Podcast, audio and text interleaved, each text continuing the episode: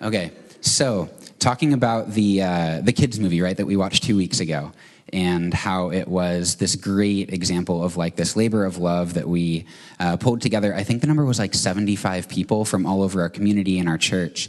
Uh, and we got to experience that uh, that huge thing that was able to come together, uh, and that was like one exploration of what community looks like, right? And then uh, last Sunday, Pastor Andrew uh, was preaching about how Paul uh, lived life not just with God but also with people.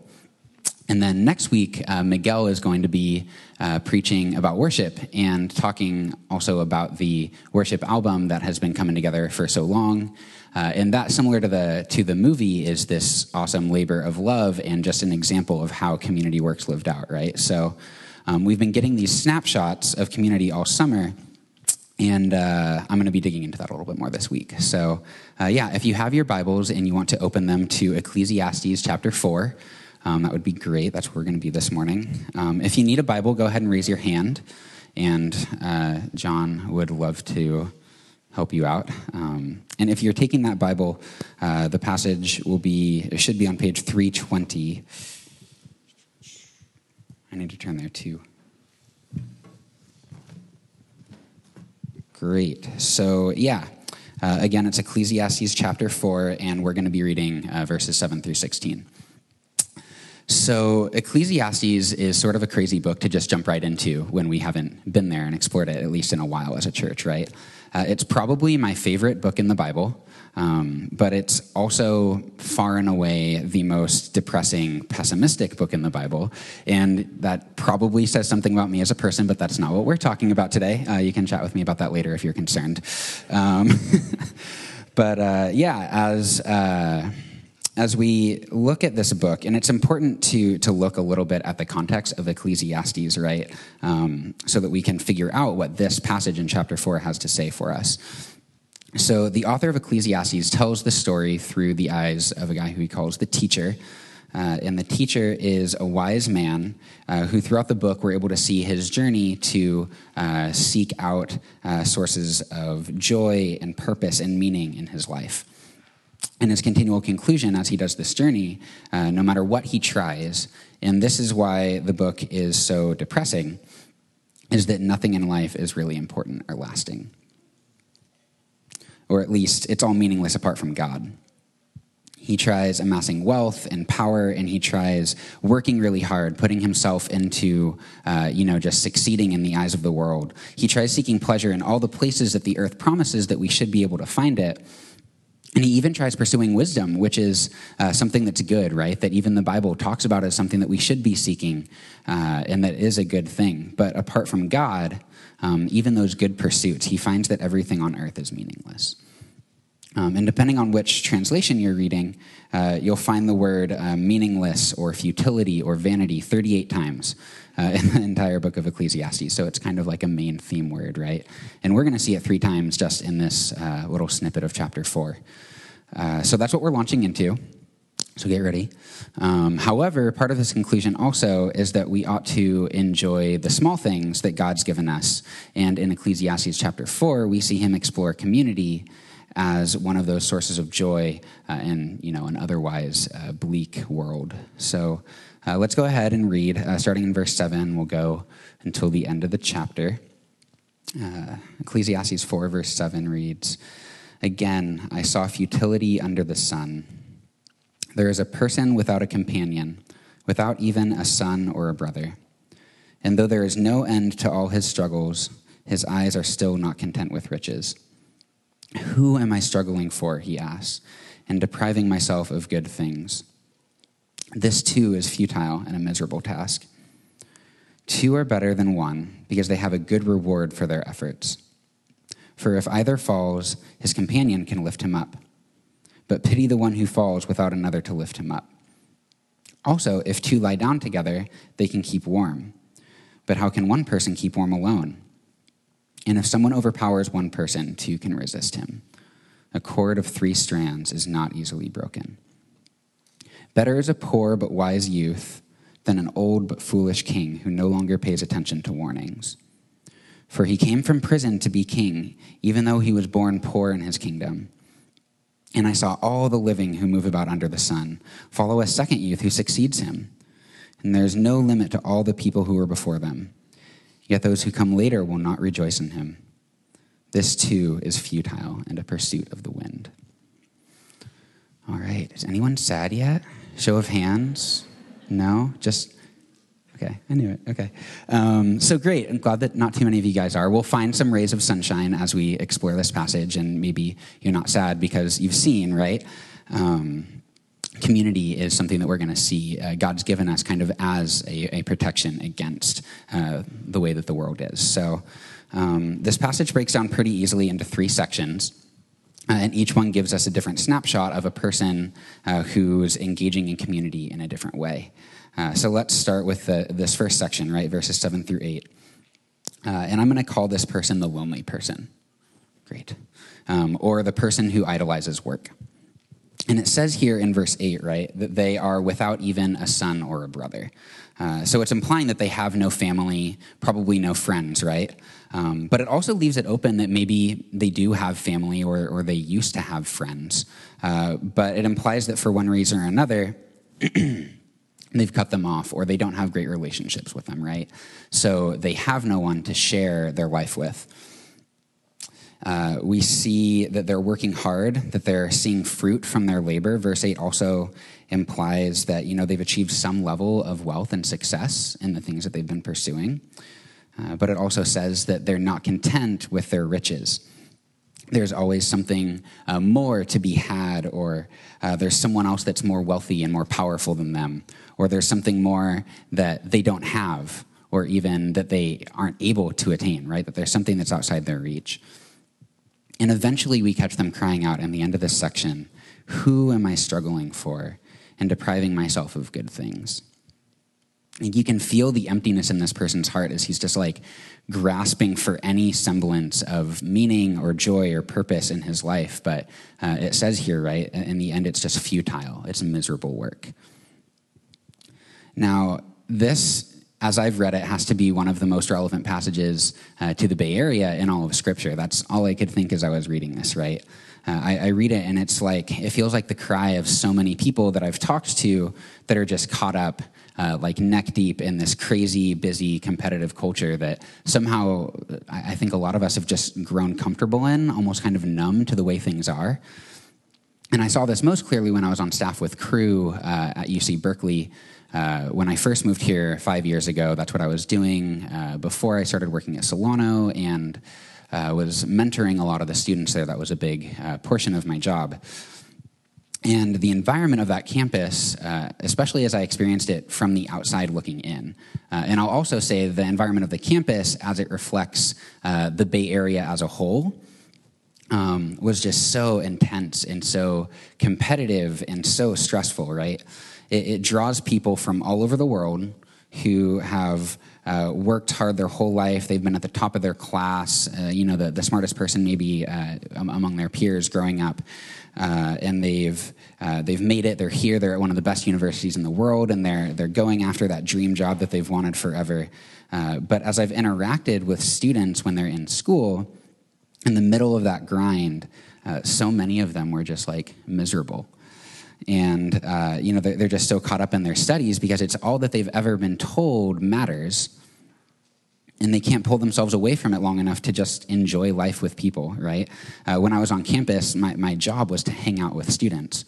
But like it was like pulling teeth to try and get them to, to come away from their studies long enough to, to grab coffee or to come to church on a sunday morning or just to get out of their dorm and like get some fresh air right um, and i have to say also like i went to uh, personally, I went to Cal Poly San Luis Obispo for my undergrad, and uh, I was in Cru there. And it's not that way and SLO. It's like the opposite, right? Um, you're laughing because you know. Um, it's like super easy, honestly, to convince people uh, on like a Tuesday to go to the beach. It's like, yeah, sure, why not? I don't have anything better to do. And, and not that that's what I'm saying, like, is the solution for Berkeley students is that they need to cut more class, but I'm just saying that, like, this intensity, it's unique to the Bay Area. It's not this way everywhere, right? And again, it's not just a UC Berkeley thing, uh, it's, it's a Bay Area wide thing. Uh, and I also saw this when my wife and I first moved to the Bay five years ago. Uh, my wife Melody worked her first three years in this job in San Francisco uh, that worked her honestly just about uh, to the point of depression. And uh, it was just a lot of late nights, a lot of weekends, a lot of just endless, thankless work. And as she looked around at the other people in her office, uh, especially the executives, the senior people, the partners who uh, had worked their way up in the company, uh, she saw the same trends that we see in this passage.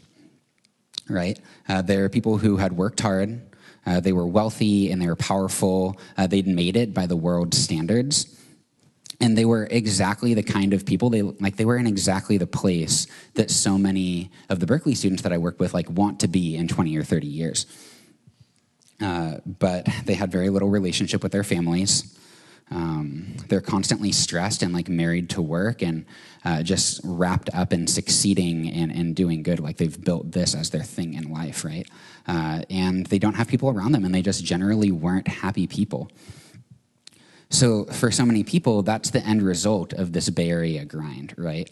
Uh, is that it, it, just ends up just like the person in this passage. Who am I struggling for and depriving myself of good things? And I don't want to minimize the importance of work either, right? Because uh, God designed work to be a good thing. He calls us to work hard. Um, and it, it's something that we should do, but it has to be in balance, right? Like it can't be uh, everything uh, that we're seeking after. So, uh, yeah, I just challenge you guys. You know, what are the things that you're working for? Are they valuable? Um, are they worth the, the energy that you're putting into them? Uh, do they have eternal value? And are they going to be the kind of things that can bring uh, that kind of lasting joy and fulfillment? So uh, we can move on to the next section here, right? Uh, verses 9 through 12, um, we're seeing a different person. Uh, and I'm going to call this guy the independent person uh, or the one who's in community. Uh, and this guy stands in direct contrast to the, the lonely person, right, in the passage before. And I think it's designed this way, right, as a contrast. The author is setting this up so that we can see the stark difference between life lived in isolation and life lived with people around you. Uh, so this section sort of is like an answer to a problem almost posed in the last section. And he says in verse 9 uh, that two people will have a good reward for their efforts, which is interesting, at least as I receive it, right? It almost sounds like an economic term, uh, like that these two people will do better in business or turn a better profit or something like that. Uh, but that can't be what's being talked about here. Uh, because we've already explored in the book of Ecclesiastes and already, even in this section, uh, that wealth and material success are meaningless. So in verse 9, as he says, you know, that two will have a good reward for their efforts, what he's actually talking about here is just the joy and the fulfillment that companionship brings uh, that you can't get in other places in your work and success, right? And then in verses 10 through 12, he goes on uh, to illustrate this with a couple of proverbs. He says, Two people can lift each other up when they fall, uh, they can warm each other when they're cold, and they can defend each other against attackers. And then in the really well known proverb at the end of verse 12, this is kind of like one of those wedding verses, right? That a lot of us have probably heard. Uh, a cord of three strands is not easily broken. And here he's just expanding. He's implying that, you know, two is better than one, but three gives even more strength than that, right? So he's showing just how much of an advantage there is to surrounding ourselves with people who can make us stronger. And the reality is, um, you know, when, when, hardships come in life, and, and they always do, whether it's illness or failure or losing a job or family problems or uh, death of friends or loved ones, no matter how much wealth or power uh, that you've gathered for yourself, um, it's not going to be able to protect you from the pain and the brokenness in the world that's going to come. So, your job, for example, can't pick you up when you fall in a pit, right? Um, it's not going to be able to speak words of encouragement to you uh, when you're having feelings of inadequacy especially if those feelings of inadequacy are because of your job or because of something related to your career, which honestly, as, as I've seen it, is where so many of those feelings come from for, for so many people. Uh, and then similarly, right, your, your, your savings account uh, isn't going to be able to keep you warm. It's not going to be the one that hangs out with you in the hospital uh, when you're sick or when you're hurt, right, when you're lonely. And all that nice stuff that you have isn't going to protect you from the wickedness of people Um, it actually is kind of the other way around, where the, the more stuff that you have, uh, the more of a target you are, the more you have to lose, uh, and the less people that you have around you, the more vulnerable you're going to be when something inevitably does happen, right? And then also, as I looked at this language in verse 12, uh, in different translations, use the words uh, that two can defend themselves, uh, they can resist, or they can withstand an attacker. I'm immediately reminded of spiritual warfare. Uh, because the, the New Testament, right, uh, Paul and, and so many others use this kind of language about uh, withstanding, standing firm against the enemy, right? And, and when Satan comes and starts messing with you and trying to get involved in your life and tearing you down, uh, those are the kind of things, especially, that we can't handle on our own, that we, we need people around us praying for us and speaking words of encouragement, uh, lifting our spirits, right, when all of these things happen. Um, and I also think that it's worth mentioning here uh, that even if you're married or in a relationship of that sort, uh, that, you know, obviously that can provide some level of the support. And that relationship is, is going to do uh, more for you than any other single relationship, a, a friend or a, a, brother or anything that you would have, right? Um, but you'll, you'll still need other people around you in your marriage, right? And, and, an obvious example of that is like, who do you turn to when things in your marriage aren't going well? Um, so yeah, even though like your marriage, you know, can be like the most important relationship in your life, even marriage isn't meant uh, to be this kind of thing that we can do in isolation either. Um, so, yeah, what are the things that you've put in your life as safeguards against the brokenness of the world around us? What are the things that you're trusting in to sustain you when things get hard? And this is why we talk about home groups so much as a church, right? Uh, we see the value in having a group of people uh, that you can meet with week in and week out and just do life together with. And Emmaus partnerships uh, similarly kind of provide that same type of accountability and support uh, just like in a, a, smaller, more intimate setting. And uh, we'll, we'll, talk a little bit more about Emmaus in a bit. I'm going to come back to that. Um, but if you aren't in a home group or in, a, in an Emmaus group, uh, I definitely encourage you guys to look into it. Uh, fill out a welcome card that, that Dave was showing off earlier, uh, or come talk to me or someone else on staff, and we'd be thrilled to help you get connected. Um, so, yeah, uh, moving on, we'll move into this third and last section, verses 13 through 16. Uh, and here we're going to see two people being talked about uh, the poor but wise youth and the old but foolish king. Uh, and these two are contrasted much in the same way that the lonely person uh, in our first part uh, was contrasted with uh, the person in community. so we're going to focus on the poor but wise youth. We're going to call this guy the humble person or the one who takes advice. And there's, there's a little bit of a transition in theme as we move into this section, right? It isn't talking as much about work and accomplishments as it is before. Uh, it's talking more about wisdom and power as those things that we can put our security in. But we can tell that it's still intended as a part of the same passage, right? Like this whole section is meant to be read together. Um, it's not quite as obvious, but you can see that there's this, this theme of community that continues to run through this section as well uh, we notice that the key difference between the youth and the king, uh, the reason that the youth is called wise while the king is called foolish, uh, is because of the way that they receive counsel, the way that they do life with people, right? The, the youth is wise because he takes the advice of others. And the, the king is foolish, as it says, because he uh, no longer pays attention to warnings. So it's really just another extension, right, of the way that they're doing life with people. And what else is interesting here uh, is this is a different case study. It doesn't say that the king doesn't have community. Like we can actually assume that he does. Most kings probably do, right? They have their, their royal family, maybe their friends. They probably even have advisors that they can like ask for help from. Um, so we can assume that he has these things. Uh, but the problem is, that he's not leaning on them for the help and advice that he needs. Uh, he thinks that he knows what's best, right? Because he's done so much on his own or whatever. But the youth, uh, you know, on the other hand, uh, he acknowledges his shortcomings. Uh, he knows he needs the help of people around him. And because of this, he succeeds. He takes the throne. You know, it's implied that he has this great reign. So here we see another benefit of having people around us, right? That we need them to grow, to learn, and just generally to succeed in life. Yeah, growing in isolation just, it doesn't happen. It isn't a thing, right? Uh, and to maximize our ability to grow, it's best not just to surround ourselves with people, uh, but also to surround ourselves with people who are different from us and can challenge us uh, with different perspectives. We're not going to grow if the people that we surround ourselves think exactly like us and, can't help us to learn, right? Uh, we don't just want to surround ourselves um, with people who are never going to challenge us if we're wrong. So, whether that means people of different cultures or backgrounds, uh, in this passage, it kind of implies that age, you know, different ages can bring different perspectives, um, or even different religions. I think that it's important uh, as Christians, right? If, if, if you're a Christian and you only surround yourself with Christians, then you're not going to be able to learn and engage well with the culture, the, the rest of the community around you, right? Um, so we see that there's from this benefit from learning from others, from being, doing life together with all kinds of people.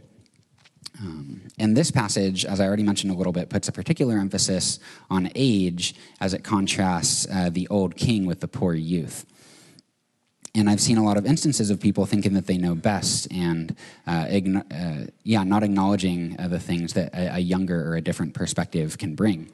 Uh, and I've definitely been guilty of this uh, myself as I've worked a lot with college and, and high school students.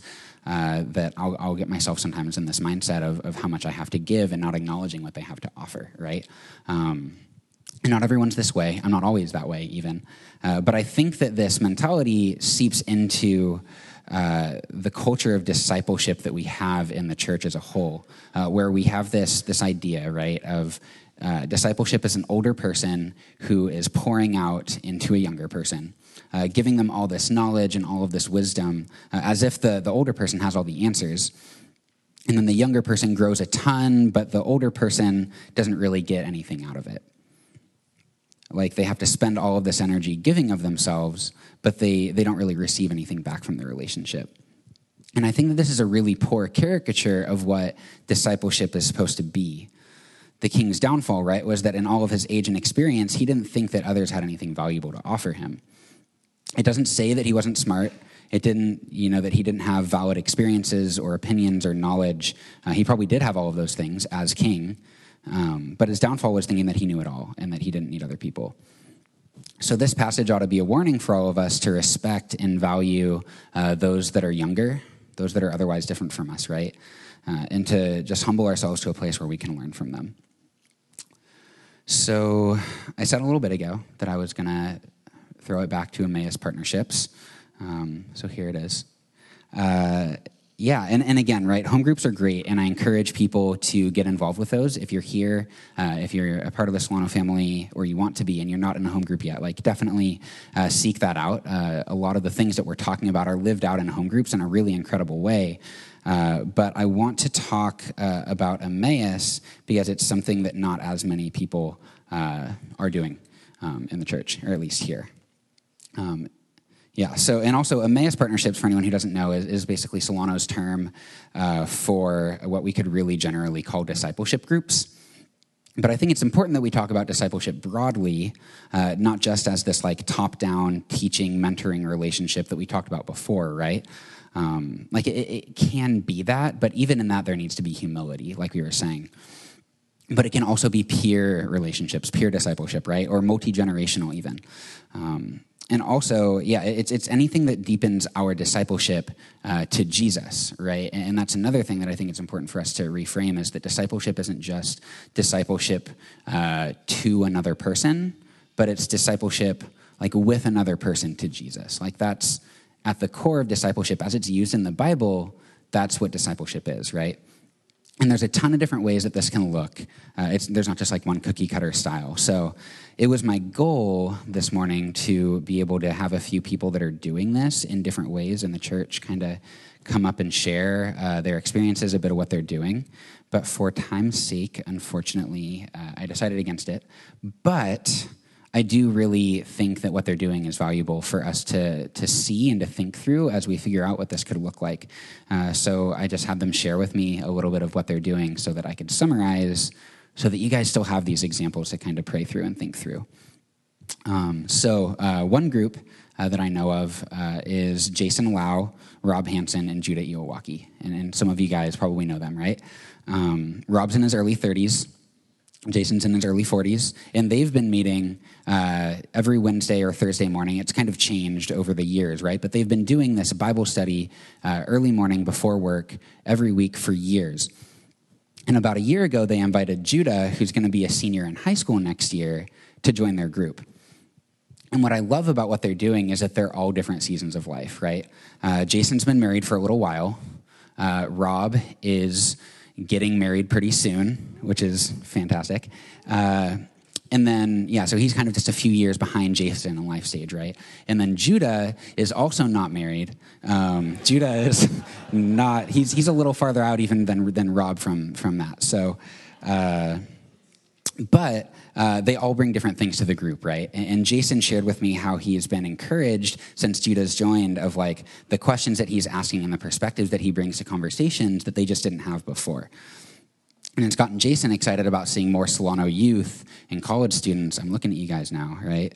Getting connected with community outside of just the youth group and the college group. So, so I love what they're doing. Um, another group that I've thought of is two women in our church, uh, Lauren Tong and Jen Chin.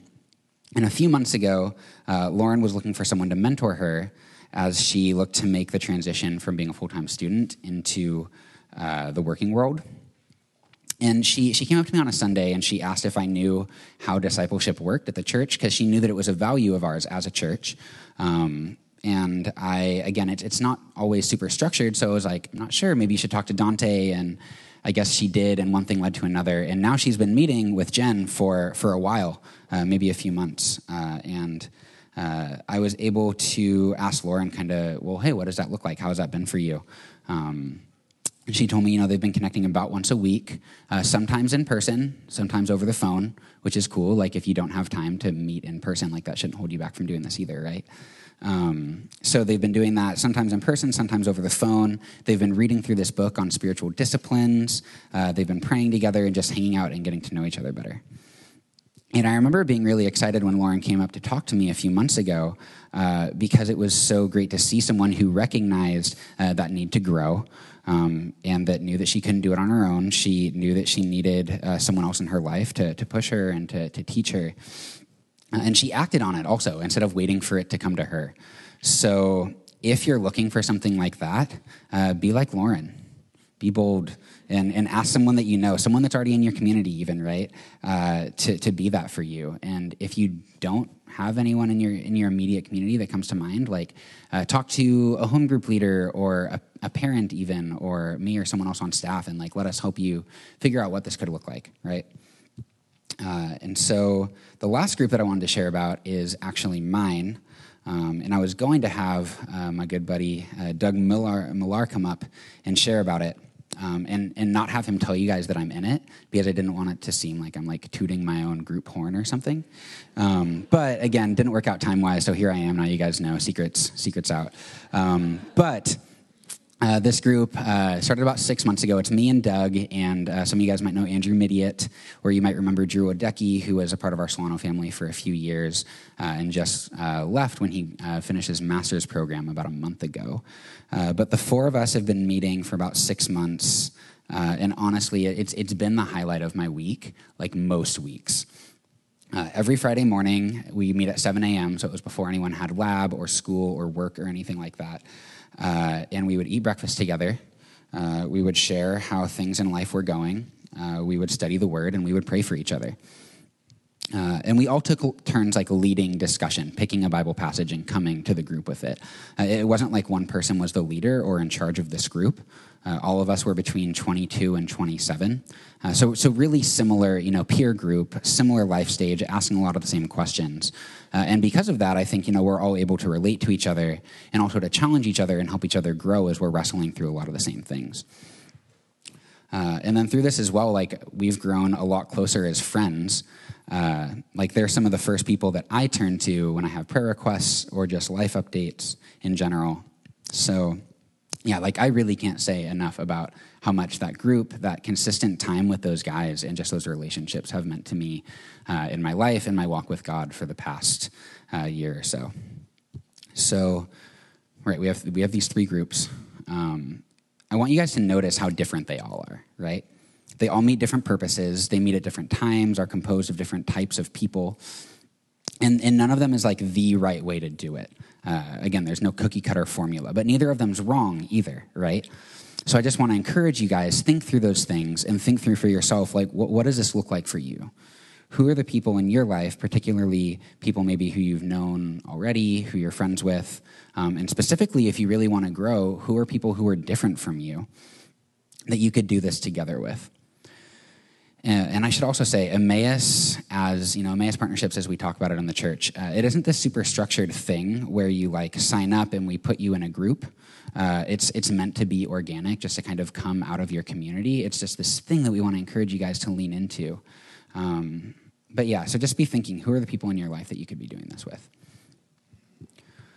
Cool. So we've talked through these passages, right? We have these three snapshots uh, of different people, the way that they've engaged in community, and, and what it's done for them. But there's one major part of this passage that we haven't touched on yet, um, and, and it's, it's vital that we do to have a complete understanding of what's being communicated here. Um, like, it, it wouldn't be fair to the bigger picture of, of what this is saying uh, if we just kind of skimmed over this and, and told ourselves that, oh, community is the answer to all of life's problems, right? So if we look at verses 15 and 16, right there at the end, uh, kind of concluding the story of uh, our, our, wise and humble youth from this last section. Verses 15 and 16 reads uh, I saw all the living who move about under the sun follow a second youth who succeeds him. And there is no limit to all the people who were before them. Yet those who come later will not rejoice in him. This too is futile and a pursuit of the wind. So we have this guy who, as we've talked, as we've kind of studied so far, right, we almost think is being hailed as like this hero who's doing it the right way, right? He's lived humbly, uh, he's surrounded himself with community that encourages him and helps him to be a better person. Uh, and with that support, he's succeeded like literally as much as you could in the world, right? He's king. And, and not just that, but like he's a righteous king. He's done it the right way, or at least that's implied, right? Um, but still, it's futile. Like he, he's the hero of, of our, our, our sermon so far, right? But it's still, he's living this futile life. It's meaningless. So if we've been talking about community as this vital piece of how our lives ought to be, then how is it uh, that a life lived in community is still meaningless? So uh, look back at verse 9 real quick, if you will. Um, when we first made the transition into the story of our person and community. Um, yeah, the, the first words in verse 9, I think they give us a little bit of a hint if we look at the language. Uh, it says, Two are better than one. And that's what I've titled this sermon. Like, that's what we've been alerting uh, this morning. If you have to, like, distill it down into, like, a short but sweet uh, little bit, right? Uh, but I think it's important to acknowledge that that word better doesn't necessarily mean best. It doesn't necessarily mean correct. Uh, and it definitely doesn't mean complete, right? Uh, community is an important component that we need to have in our lives, uh, but it isn't everything. Similar to to work and success and all those things, if we're putting all of our eggs in that community basket, like people still can and still will let us down as well, right, from time to time. So, this is where it's important for us to have an understanding of the book of Ecclesiastes as a whole, like I was saying before, right? Because uh, this passage is just a footnote in the larger picture of what the entire text is trying to say. So, if we look to the very end of Ecclesiastes, uh, chapter 12, verses 13 through 14, and, and you don't have to turn there, um, I'll just read it really quickly, but these are the last uh, two verses of the entire book, right? And the author says, When all this has been heard, so, so in conclusion, right, as a result of all of these things that we've been saying throughout the book, chapter four and everything else. The conclusion of the matter is this fear God and keep his commands, because this is for all of humanity. For God will bring every act to judgment, including every hidden thing, whether good or evil. So we see here, right, that all things, even the good things in life, are futile. They're still meaningless if they're done apart from God. Only God is lasting. Only He's eternal, right? He's, he's given us things such as community to be a blessing to us in the midst of this dark and broken world that we're living in right now. But only in Him can we find this true and lasting meaning and purpose and joy. And I don't think it's a stretch also to take everything that we've learned about community so far, right? This idea of two is better than one, uh, and relay that into the idea of uh, a relationship with God. In fact, I think it makes a lot of sense when you take this passage that we, that we read, right? Chapter 4, uh, and its emphasis on community, and you combine that with a larger context of the book of Ecclesiastes as a whole, pointing to God being the ultimate source and meaning of joy uh, in life, right? It, it, it makes a lot of sense. It's like a natural conclusion to be like, wow, wouldn't it be so cool if we could have community with God? Like, that would be the best thing, right? Um, and the really great part about this, and a lot of us know this, is that we can, right? And, and, we shouldn't be able to. Like, it doesn't make sense that we can because, you know, God is holy and perfect and righteous, and we are broken people. We're, we're sinful. We rebel against Him constantly. We disobey Him. He has this design that we just can't get behind, and, and we ruin our lives, right, when He's just trying to love us. Uh, but Jesus took all of that sin and rebellion and brokenness for us on the cross. And he died that death that we deserve to die so that we could have that relationship between us and God be restored, right? And the effects of Jesus, uh, uh the effects of Jesus' death on the cross didn't just reconcile our relationship uh, between us and Him, between us and God, right? Uh, that and securing for us like our future with God for all of eternity in heaven. Those are the two things that are probably like in contention for the best things that He did for us. And we talk about those the most. But it's also really important that we recognize that his work on the cross reaches beyond just our relationship with him and beyond uh, just heaven, right? And into uh, so many other things, like all of our created order. He broke the hold that sin has on us as individuals. He broke the, the, the hold that sin has on the world that we live in.